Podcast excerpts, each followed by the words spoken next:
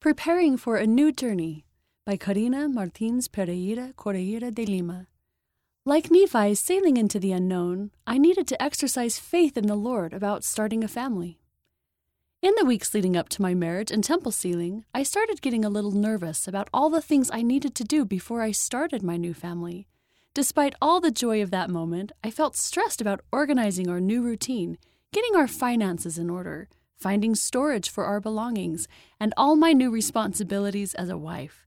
I wanted to make sure we started off our marriage the right way by making room in our activities for important things like keeping the commandments and spending time together as husband and wife in spite of our busy lives. As the wedding day came closer, I was surprised by a series of nightmares involving all sorts of troubles that could affect a family. Because I come from a loving but afflicted family, Threatened by constant and intense arguments and broken hearts, the bad dreams affected me more than they should have. So one night, after several others like it, I woke up sweating and decided to follow the advice that Sister Neill F. Marriott, second counselor in the Young Women General Presidency, gave in her talk, Yielding Our Hearts to God. Ensign, November 2015, pages 30 to 32. I closed my eyes and prayed Dear Heavenly Father, what can I do to keep these bad things away from my family?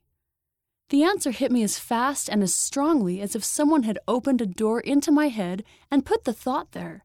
The still, small voice prompted me Just do what you are supposed to do. Be faithful in each step. The Spirit whispered some specific counsel, and I felt that if I did those things, everything would be fine. I smiled and felt my chest filled with warmth, all the worries were suddenly forgotten because I knew it was true. I had felt the Holy Ghost before, but never as strong as I did that night. I felt the love of our Heavenly Father and our Savior surround me, and I knew that the comfort and salvation of my family was as important for them as it was for me. As an added assurance, a story from the Scriptures came to my memory. The moment that the Lord ordered Nephi to build a ship, and it came to pass that the Lord spake unto me, saying, Thou shalt construct a ship after the manner which I shall show thee, that I may carry thy people across these waters. 1 Nephi chapter 17 verse 8. Emphasis added. Nephi and his family had been in the wilderness for years, enduring all sorts of tribulations.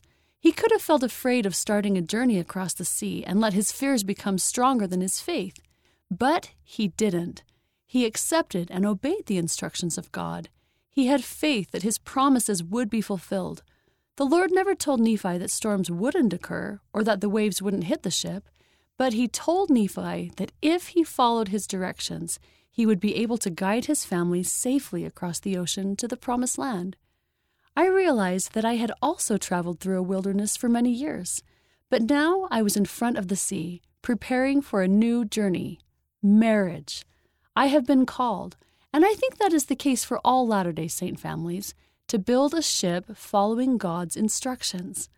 Once my husband and I got married, troubles did come.